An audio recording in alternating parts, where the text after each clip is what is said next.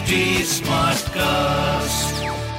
आप सुन रहे हैं एच डी स्मार्ट कास्ट और ये है लाइव हिंदुस्तान प्रोडक्शन नमस्कार ये रही आज की सबसे बड़ी खबरें। अब निकाय चुनाव में अब का आरक्षण रद्द एच सी ने फॉरन इलेक्शन का भी दिया आदेश।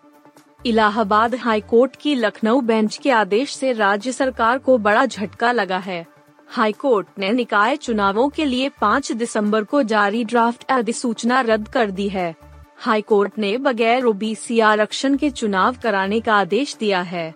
प्रशासक नियुक्त करने का आदेश भी रद्द कर दिया है। जिन नगर निकायों के कार्यकाल खत्म होंगे, वहाँ प्रशासनिक अफसरों की कमेटी काम करेगी।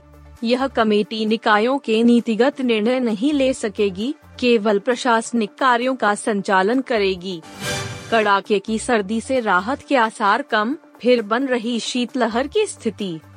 हरियाणा और उत्तर प्रदेश में सर्दी का प्रकोप जारी रहने की संभावना है। मौसम विभाग के मुताबिक, कड़ाके की सर्दी मुख्य रूप से दक्षिण हरियाणा और पश्चिमी यूपी में जारी है। हालाँकि उत्तरी पंजाब, उत्तरी हरियाणा और उत्तरी राजस्थान में दिन के तापमान में सुधार हुआ, लेकिन पंजाब हरियाणा, उत्तरी राजस्थान और दिल्ली में कड़ाके की ठंड जारी है। समाचार एजेंसी एन आई ने आई एम डी वैज्ञानिक आर के जेनामनी के हवाले से बताया कि पश्चिमी बेल्ट में घना से बहुत घना कोहरा छाया रहेगा। बढ़ेगा विवाद। कर्नाटक से आठ सौ पैंसठ गाँव लेने का प्रस्ताव महाराष्ट्र में पास। कर्नाटक के साथ सीमा विवाद को लेकर सीएम एकनाथ शिंदे के प्रस्ताव को महाराष्ट्र विधानसभा ने पारित कर दिया है। इस प्रस्ताव में कर्नाटक के आठ गानवों और कुछ कस्बों को महाराष्ट्र में शामिल कराने का संकल्प लिया गया है। इस प्रस्ताव को सदन में मौजूद सभी दलों के विधायकों का समर्थन मिला। प्रस्ताव को मंजूर किए जाने के बाद एकनाथ शिंदे ने अपने भाषण में कहा कि कांग्रेस के दौर से ही यह विवाद रहा है और वही इसके लिए जिम्मेदार है।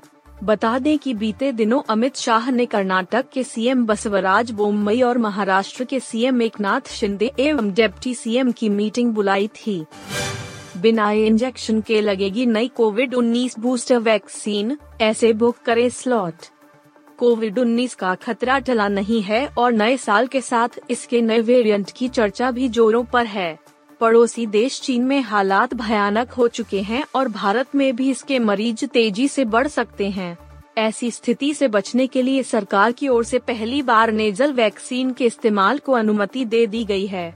यानी कि नागरिकों को बूस्टर डोज लगवाने का मौका दिया जा रहा है और नई इनका वैक्स वैक्सीन इंजेक्शन की मदद से न लगाते हुए नेजल ड्रॉप की तरह सभी को दी जाएगी। अनिल देशमुख साल भर बाद जेल से लौटेंगे। सीबीआई की अर्जी हाई कोर्ट ने कर दी खारिज।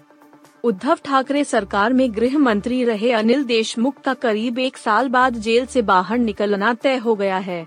बॉम्बे हाई कोर्ट ने उनकी बेल पर रोक लगाने की मांग वाली सीबीआई की याचिका खारिज कर दी है। जेल सूत्रों का कहना है कि अब अनिल देशमुख कल सलाखों से बाहर आ सकते हैं। आप सुन रहे थे हिंदुस्तान का डेली न्यूज़ रैप। जो एच टी स्मार्ट कास्ट की एक बीटा संस्करण का हिस्सा है। आप हमें फेसबुक ट्विटर और इंस्टाग्राम पे एट एच टी या podcasts@hindustantimes.com पर ईमेल के द्वारा सुझाव दे सकते हैं।